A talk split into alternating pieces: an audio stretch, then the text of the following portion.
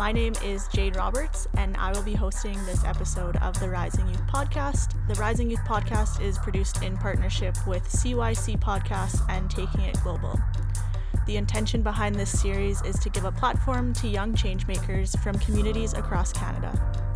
Hashtag Rising Youth is a national community service grant program led by Taking It Global and offered to youth ages 15 to 30 wanting to get involved in their communities. I'm really excited today to have the opportunity uh, to speak with Alexandra and Janae.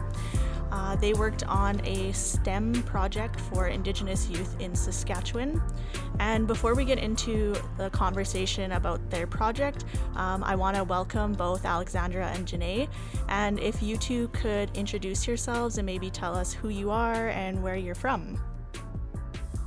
Um, yeah, sure. Uh, I'm Janae Fox. I'm from Battleford, Saskatchewan, and I'm currently living now in Montreal doing a PhD in biology at McGill. Um, and I'm Alexandra Nordstrom. I'm also from Battleford, Saskatchewan, and I'm also a member of Poundmaker Cree Nation. And I'm currently also living in Montreal. I'm doing a Master of Arts in Art History at Concordia University. Okay, super cool. Did you guys know each other like before going to university? I'm assuming. Yeah, yeah. we grew up together. Oh, we okay. went to together. yeah. Okay, I was actually that was like one of my questions. I was like, how do these two people know each other? But that's that's really cool. Okay, so you grew up together in Battleford area, and you're both from Poundmaker. Um, no, I'm not from Poundmaker. I'm, but Alexandra is. Oh, sorry, Battleford and Poundmaker. Okay, all right. Um, so if you guys want to give maybe like a quick overview or description of your project and kind of what sparked your idea for the project. Um, yeah, sure. So I can kind of talk about what sparked the idea, I guess. It was kind of a long, with long drawn out idea that we always had. We were kind of talking to each other a lot while we were going to university while Alex was studying arts and I was studying science and we kept talking about how actually similar the worldviews are in the different areas and how we wish that they would be taught more similar as, instead of being taught as opposing. And then we kind of got the opportunity to do a camp earlier than we thought we would. We were thinking yeah. this would be like something really far down the line. We pitched the idea to my dad, who does like work with First Nations youth, and he kind of he was like so on board and like put us in contact with people. So we're like, okay, so we have to do this. Yeah, we gotta get it get it done, make it happen. Um, yeah. Do you want to kind of describe what it is? Yeah. Um. So basically, we like our inquiry question for the project. We wanted it to be something accessible for First Nations youth, but we also wanted to explore arts and science um, in a way that uh, deconstructed Western ways of teaching. So we wanted it to be grounded in Indigenous ways of knowing for First Nations youth. Um, and we also wanted it to be experiential and a collaborative process. So our inquiry question um, for project was how can we explore the ancient Cree concept of using land as a pedagogy for um, art practice to discuss environmental issues. Yeah. That's so cool. Okay, um, I don't know if you guys know, but I'm a teacher, so um, like when I was reading the description of your project, I was like, oh my god, this is the coolest thing ever. Um, so I don't know if you guys have like any background in teaching, but um, right now a lot of the conversation is around um, kind of steering away from that Western worldview. So having a program like this that's providing an alternative like teaching and learning style is super cool and it's awesome work that you guys are doing. Thank you. Thank you very much. Yeah, we don't have, well, at least for me, um, I have a lot of experience with working with kids, but I don't have, I guess, really like any traditional classroom teaching experience. Yeah. Um, but I think that kind of helps in a way. Yeah. You didn't go into it with any expectations of how you should teach. Exactly. And we also wanted to kind of deconstruct the ways that we were taught, I guess, in a way. So, like, we went in very clear, like explaining to everybody, we were like all the kids that we were working with, that like we're not there to be their teachers. We're there to facilitate knowledge, and we're actually learning with them. So then I think that also broke down like you know the traditional hierarchies um, that are in place in Western education. And so instead of being, we were more like guides to the project instead of like they were learning from us. We're actually learning from each other. Yeah, and we really let like their interests guide what we what activities we did and how long we spent on each activity. So I think that was like a really useful thing. Yeah, definitely. Yeah, it was definitely seemed like more of like a mentorship rather than like you said like a hierarchy. um, so yeah, I was gonna ask you how you kind of facilitated that, but I think you touched on that where you're kind of letting the the youth lead, right? Yeah, pretty much. Like our kind of approach, how we like opened the camp was um, we shared like a bit about ourselves so they could get to know us, and then we led from there. So Yeah, we started every day by telling everybody like it's okay to make mistakes in this space, and we don't laugh at each other. We laugh with each other. So we're all like learning together. and it, we also had an emphasis um, on like we wanted to develop a sense of like personal agency and like sense of um, power for everyone so they could feel empowered. So basically like there was no really requirements or like we didn't make anybody do anything. So like you were allowed to use the bathroom whenever you wanted to. We made it clear that like they Yeah. never had to ask. They never had to ask to help themselves to food like we always had food available if they wanted to take a break or they didn't want to participate, like that was totally fine. They could, Yeah. you know, kind of do what fueled them. hmm Especially because some people are more interested in different activities than the others, so they could spend more time on something if they would like to, while others could move on to a different activity. That's awesome. I want to kind of take a step back. Uh, can you guys explain or just say the title of what your project is? And I know it's a Cree word. Um, could you maybe explain what it means in English and why you guys chose that name? So we kind of this project we called um, Asokan Arts and Science. So Asokan means bridge in Cree, and so the idea is that we want to create projects that bridge together these two disciplines. Yeah, the bridge together arts and science, but also bridge together like Western viewpoints and Indigenous viewpoints. Yeah.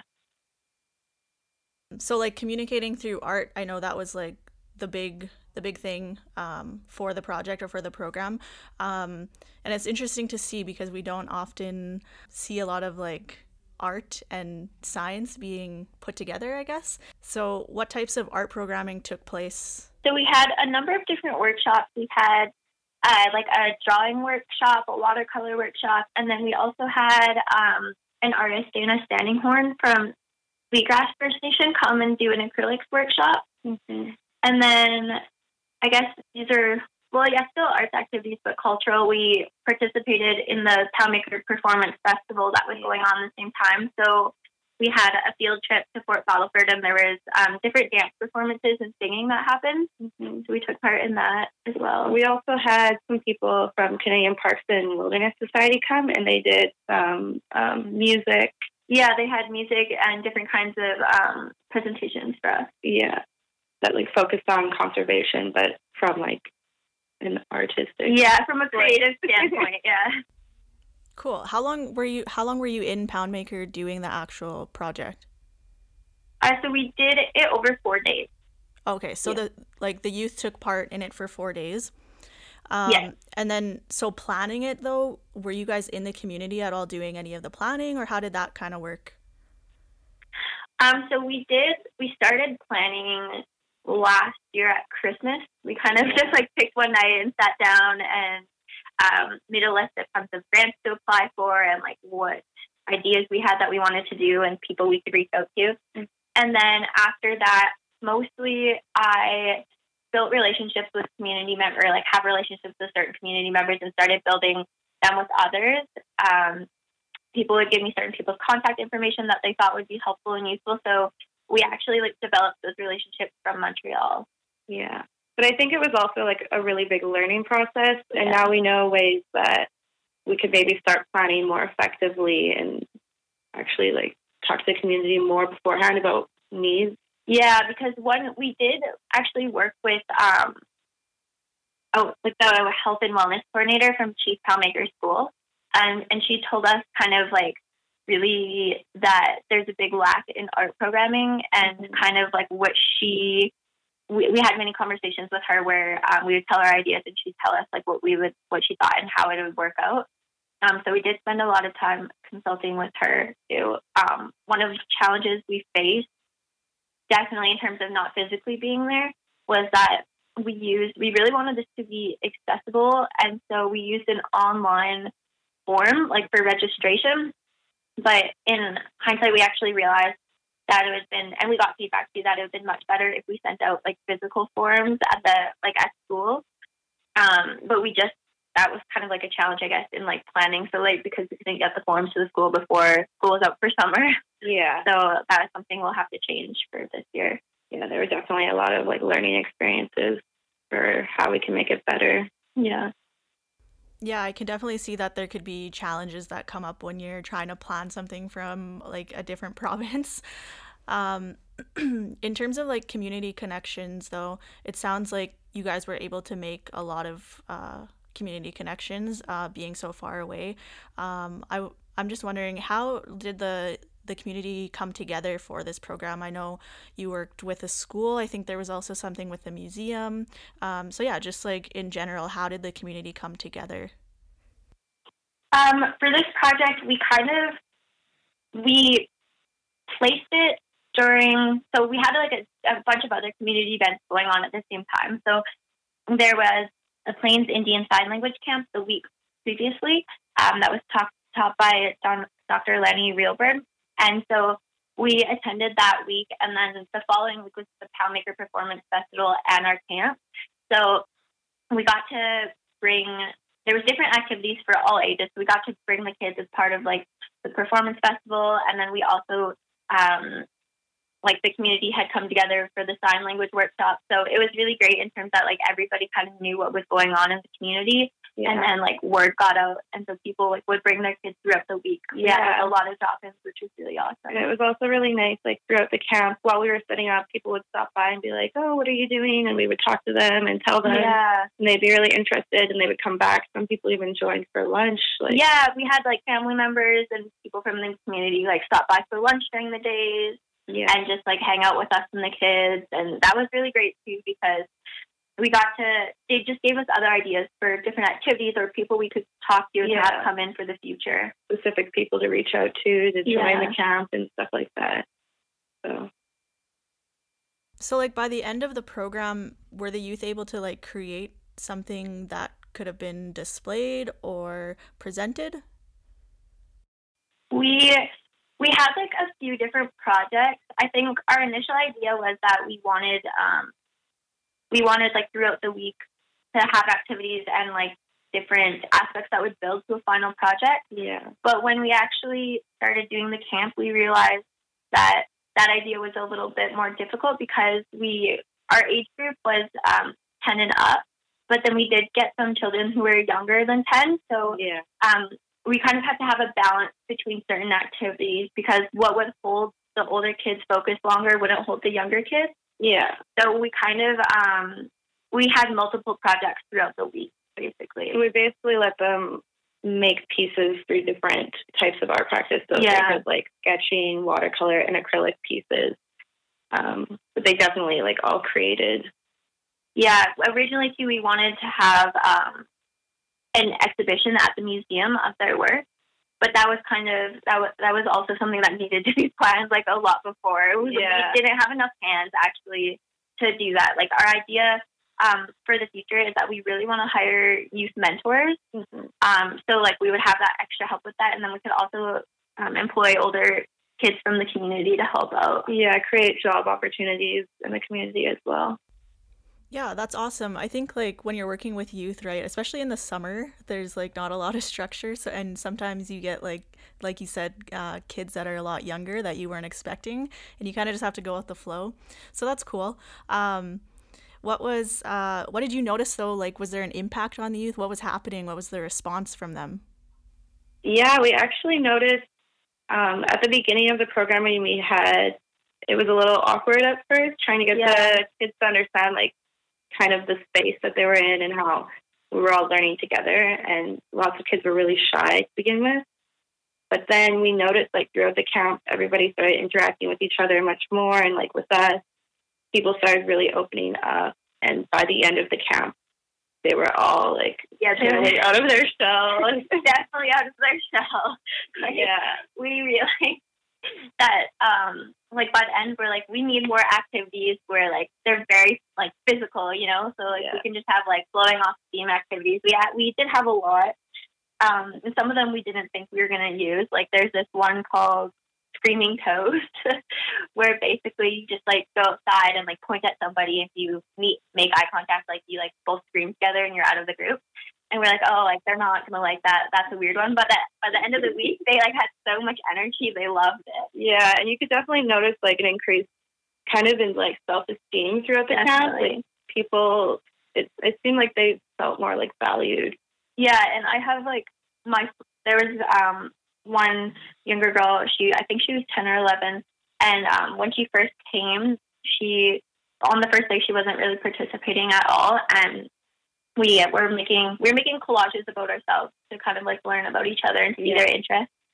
And um I, you know, like went up and talked to her and made conversation and I asked her what she was interested in and she basically told me that there was nothing good about her. And I, I told her that it was like very heartbreaking to hear, but I, you know, told her that that's definitely not true. But by the end of that day, she was completely out of her shell. And that was the Yeah. case. Like we knew everything about her, like all her interests and everything. And mm-hmm. so that was really great. And then there was also another girl who was very shy. At first, her mom had to come with her. But by the end of the week, like she was taking the bus by herself, even. She was like waking up early. Yeah, her mom came in just to tell us. She was like, I'm just so surprised. so that was really great to see. And then, two, at first we thought it would be weird having a bunch of younger kids with older kids, but Yeah. actually we were really surprised at like the spontaneous formation of mentorships that developed um, between the younger and older kids too. Yeah. So that was really great. Yeah, it's really nice to hear like stories um, from the experience. It sounds like it was a really fun time for the kids. Um, what did it mean to you guys just to be like back in your community and taking part in this? Um, for me, I like I never really grew up being around the reserve much, um, and so it's just like in the last few years that I've been around there and like doing projects at the museum and whatnot, and um, really making connections with people. And so for me, that was like really great to be out there and like developing these relationships. I really thought that that was valuable for me. Um, yeah, I think for me, it was really nice because like sometimes in grad school you get so focused on like academics and like being stuck kind of in like the ivory tower and not really seeing like the Yeah. real world application of what you're doing. So it was nice to kind of be able to like bring the knowledge that I've learned back to where I'm from and do something that like actually helps people. Mm-hmm. I, I find that too, like going back to your own community and um, kind of taking a break from academics. I feel like I was kind of in the the same boat as you guys. Um, you know, living far away from your community, it's always nice to go back and, and give back. Yeah, definitely. Definitely. And one thing too, I think we noticed was that because I went to school previously um, in Vancouver, and then I came here, and like I noticed there was like so maybe not like as much programming as there needed to be, but there was a lot more programming for Indigenous youth in Vancouver and in Montreal, and so like I think they really wanted to like we saw a need for improvement in Saskatchewan. Mhm, yeah, for sure. definitely. Yeah. Um, so I'll ask you guys a little bit about uh, Rising Youth. So uh, the grant process and like what was that like for you, and how how did the grant help you out with this program? Um, so the grant process, the application process was really easy, I would say. Like everybody that we emailed for help was super helpful. I felt like I definitely had all the resources I need to finish the application. And then also just having the opportunity to apply for a grant that is like fifteen hundred dollars it really, really helped us out budget wise. Yeah. Um, it's kind of hard to find grants that are applicable to these grassroots programming, especially like in Saskatchewan. And so Yeah. it was really nice to have something that is like available to us. And also something that comes with a community of like other people who are doing similar activities and programming. Mm-hmm. That's great. Um, so what do you guys see like do you want to continue this program? Is it something that's going to happen again? Like from my perspective i like love the program model that you guys came up with and um, are using. I think it's like uh, inclusive to an indigenous worldview and you know providing that alternative teaching and learning style for students in the summer. Um, so like i can see it being something so much bigger. Like you can of course go back to your own community and and pursue it again but i can see this like happening um, in other communities as well so what do you guys think um, in continuing the program what's what's the plan yeah definitely i mean right now we're kind of trying to we're definitely planning another programming for next year. Well this, this year. Or this year, yeah. This summer. yeah, um, but we're kind of waiting to see what point will be best for expansion, I guess. Yeah, like we for sure want to do um like the week long camp this summer, but we also have some other ideas for how we'd like to expand. Like yeah. right now, the camp was on Poundmaker, but it was open to Little Pine and um, Poundmaker students, basically, or youth. Um, but we have talked about expanding it to um, m- like more communities around the Battleford area, and then way, way in the future, we would like to actually have an ur- urban programming. Yeah, for like where First Nations and non First Nations youth can come together. Because we think that it's really important to have um, like that this style of learning is really inclusive to everybody. And it would be like a really good way to have break down barriers. Yeah exactly. Yeah. And then do you want to talk about dino days? Yeah we have some exciting plans for this summer uh, because i work in the Red redpath museum which is um, on mcgill campus and it has a lot of paleontology people who do field work in saskatchewan so i've been talking to some professors about collaborating and actually bringing some youth to a dinosaur dig so that they can see real scientists in the field and actual dinosaur bones getting dug up. And hopefully we could offer that to like surrounding communities around the dig as well. But I think it's just like really important that we establish connections in the communities before we move into doing programming yeah. there. We kind of um, it's really good because my dad does work with youth so he like has a lot of connections. Um, he does land based education. So he knows a lot of people in a lot of communities, and that's actually really great for us because people are also looking for more programming. So he tends to put us in contact with people. Um, but another thing we kind of, well, another form, I guess, of our expansion would be um, I applied to do basically work on this project, as, but as a PhD project. So we're hoping that when this project is grounded in like published research, we'll be actually eligible for a lot more granting opportunities. Yeah, some larger grants. Yeah, that sounds awesome. I um sorry. Could you guys maybe talk about I know um there's not of a lot of indigenous indigenous youth that are um getting involved with like STEM do you guys have like background information on that that you could share a little bit? I know, um, so I'm Indigenous myself, and my brother um, is an environmental scientist, and he's uh, spoken to like high school students about um, pursuing that in university, and like the numbers are so low. Um, could you guys maybe like talk a little bit about that? Yeah, so um, coming up with this program, there were kind of two main, I guess, I don't know what I would call them, but like goals that Canada set. So, like, Canada set these 2020 goal for biodiversity and conservation. And one of the targets was to incorporate Indigenous people and world views into conservation policy. But what we argued was that while they're making this a goal, they're not really doing anything to attain this goal because they're not making science programming accessible to Indigenous youth. So if Indigenous youth don't feel like their viewpoint has a place in environmental science, why would they get involved in making policies about conservation? And so that was definitely something we wanted to tackle by kind of saying, like, you know, like your opinion does matter. Like, you have valuable thoughts on this topic. And also, I feel like in Saskatchewan, a lot of people aren't really aware of the kind of conservation issues that are happening in the province.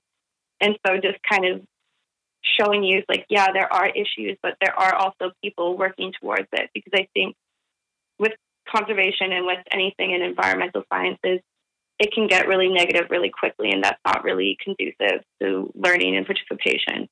So it was nice to focus on like positive things that actually are yeah. being done.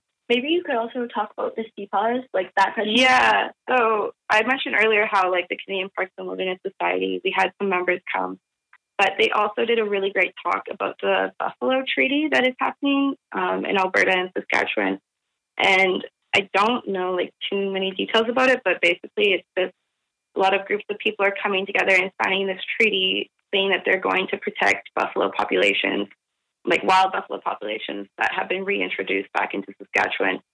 And the kids were so interested to learn like all the facts about buffaloes. Like yeah, and they they talked about how people have actually um, in communities have taken on roles as uh, like land stewards. Yeah, um, and like a lot of young people, so they were actually really interested in that too. Yeah, and one great thing moving forward is we're hoping to partner with them some more, and they have programming for older youth that perhaps some of our youth could kind of move on to, which is actual like training program where they get certificates so that they're able to be official land stewards that are paid by the government to protect land in their area.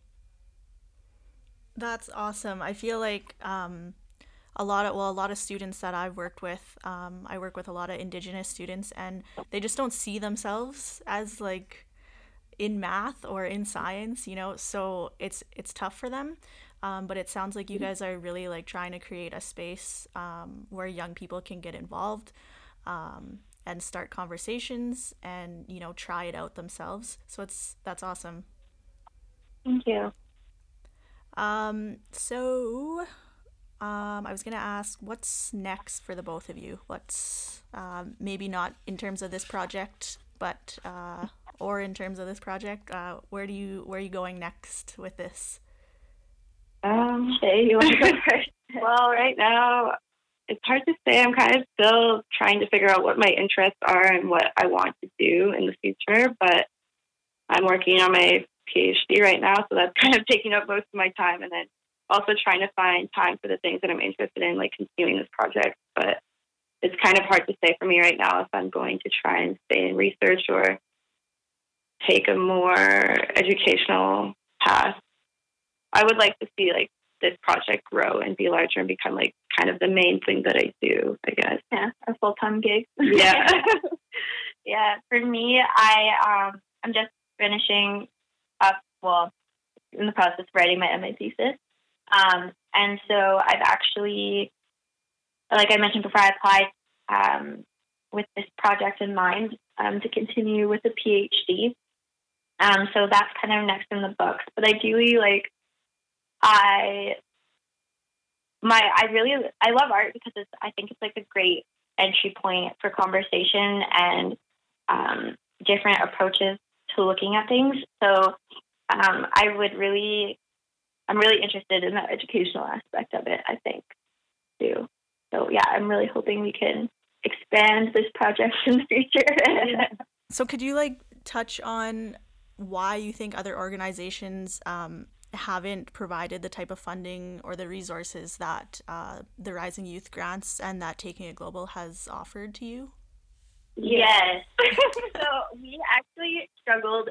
Well, we've been struggling enormously with like funding opportunities because a lot of it, it's kind of weird. Like a lot of the money we got was from you guys and the Saskatchewan Arts Board, but um, who who like support these grassroots initiatives. But one of the barriers, the biggest barrier, well, there's two, I think, is um, for opportunities that we would like to seek for more money that would be more efficient for us would like their requirements are like they're not they're not actually supportive of grassroots initiatives. They're very exclusionary, especially yeah. towards movements in indigenous communities because yeah.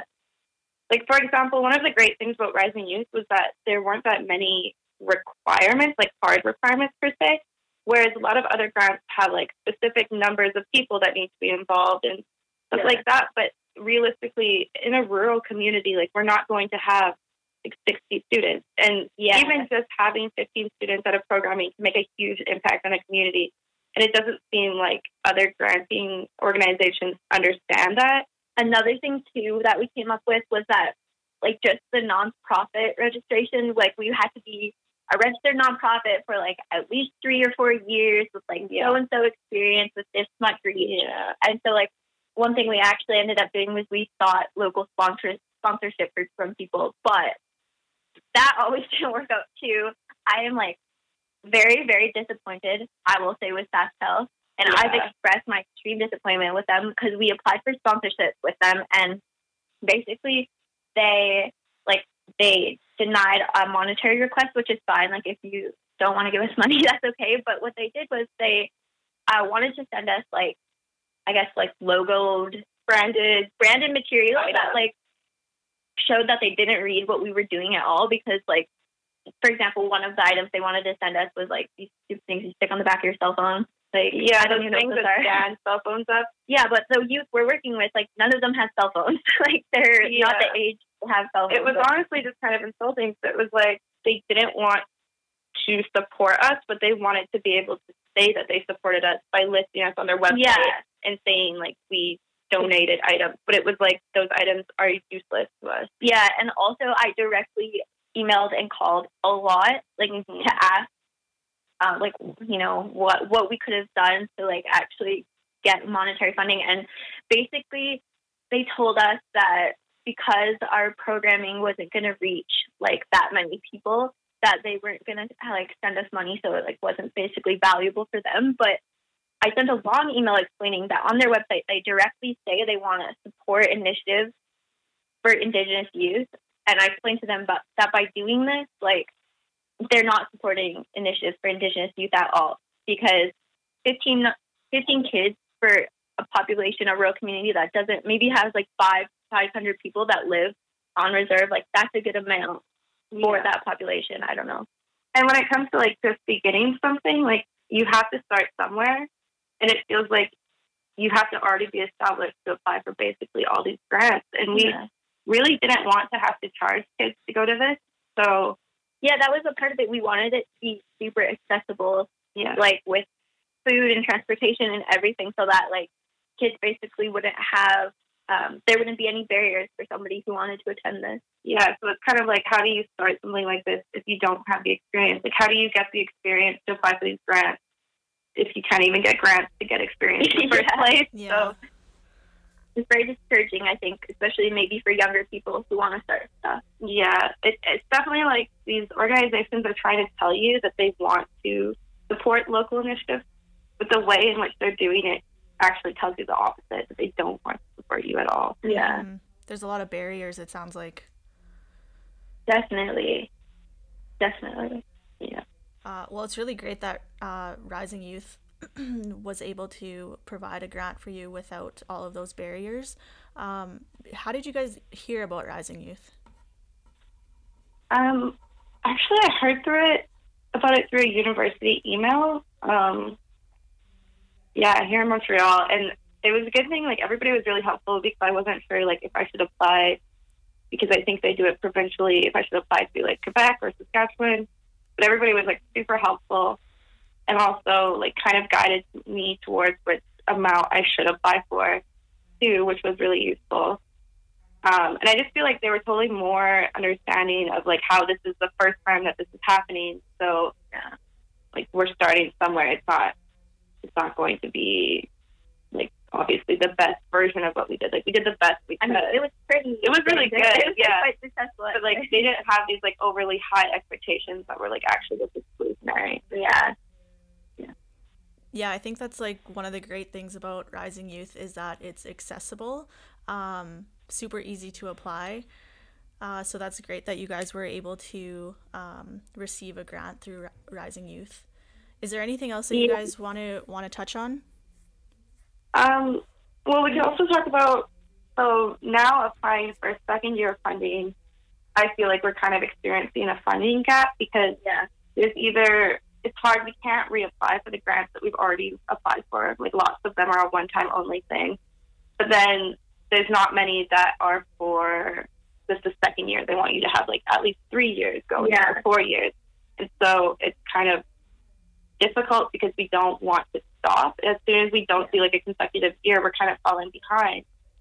Um, but it's hard to know where to look for money for this kind of thing. Yeah, like we were very surprised. Um, we actually just got like a really good amount of funding that we didn't think we were going to get. So like that was just by like we're very lucky for that. Yeah, we've been really supported by the Saskatchewan Arts Board, which is Yeah. great. Um, and they've been like just like Rising Youth, like super helpful.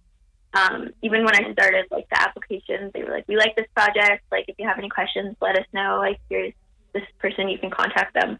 But yeah, I think one thing I would just like people to know, or maybe not people in general, but like businesses and granting um, agencies, is that like I feel like they need to talk to the people who are applying, so they want to apply for these opportunities and see like what make it more accessible, basically for everybody. yeah, I kind of talk to the people applying and let them guide how the application process is. Like, Yeah. I don't think that the application process is really effective right now in evaluating what people are actually going to do and the impact it will have.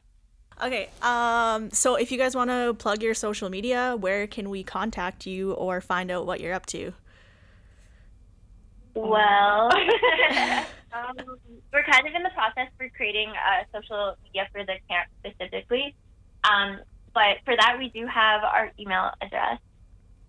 Sure. And but like our personal social media, Well- Janay, if you want to. Yeah, I guess I could say my Twitter is yeah. uh, Janay A Fox One. So I spell it. I don't know. sure. uh, at J A N A Y A F O X one is my Twitter account. Um, it's mostly science things. So Yeah. and hopefully we'll have a Twitter account for our project. Yes, but we can send you all that information. Yeah. Okay, um, so I just want to thank the both of you uh, for allowing me to have this conversation with you, and I'm, I'm really glad that we made this connection. Uh, when you do come back to Saskatchewan and continue this program, definitely reach out because I would love to take part in this if you guys would allow me. Um, as a teacher, I just think what you guys are doing is really great. So yeah, thanks. That would be that'd be amazing. We would love to have you as part of this. awesome. Thank Sounds you so much good. for like, giving us this opportunity. Yeah. Of course, it was nice to hear from you guys.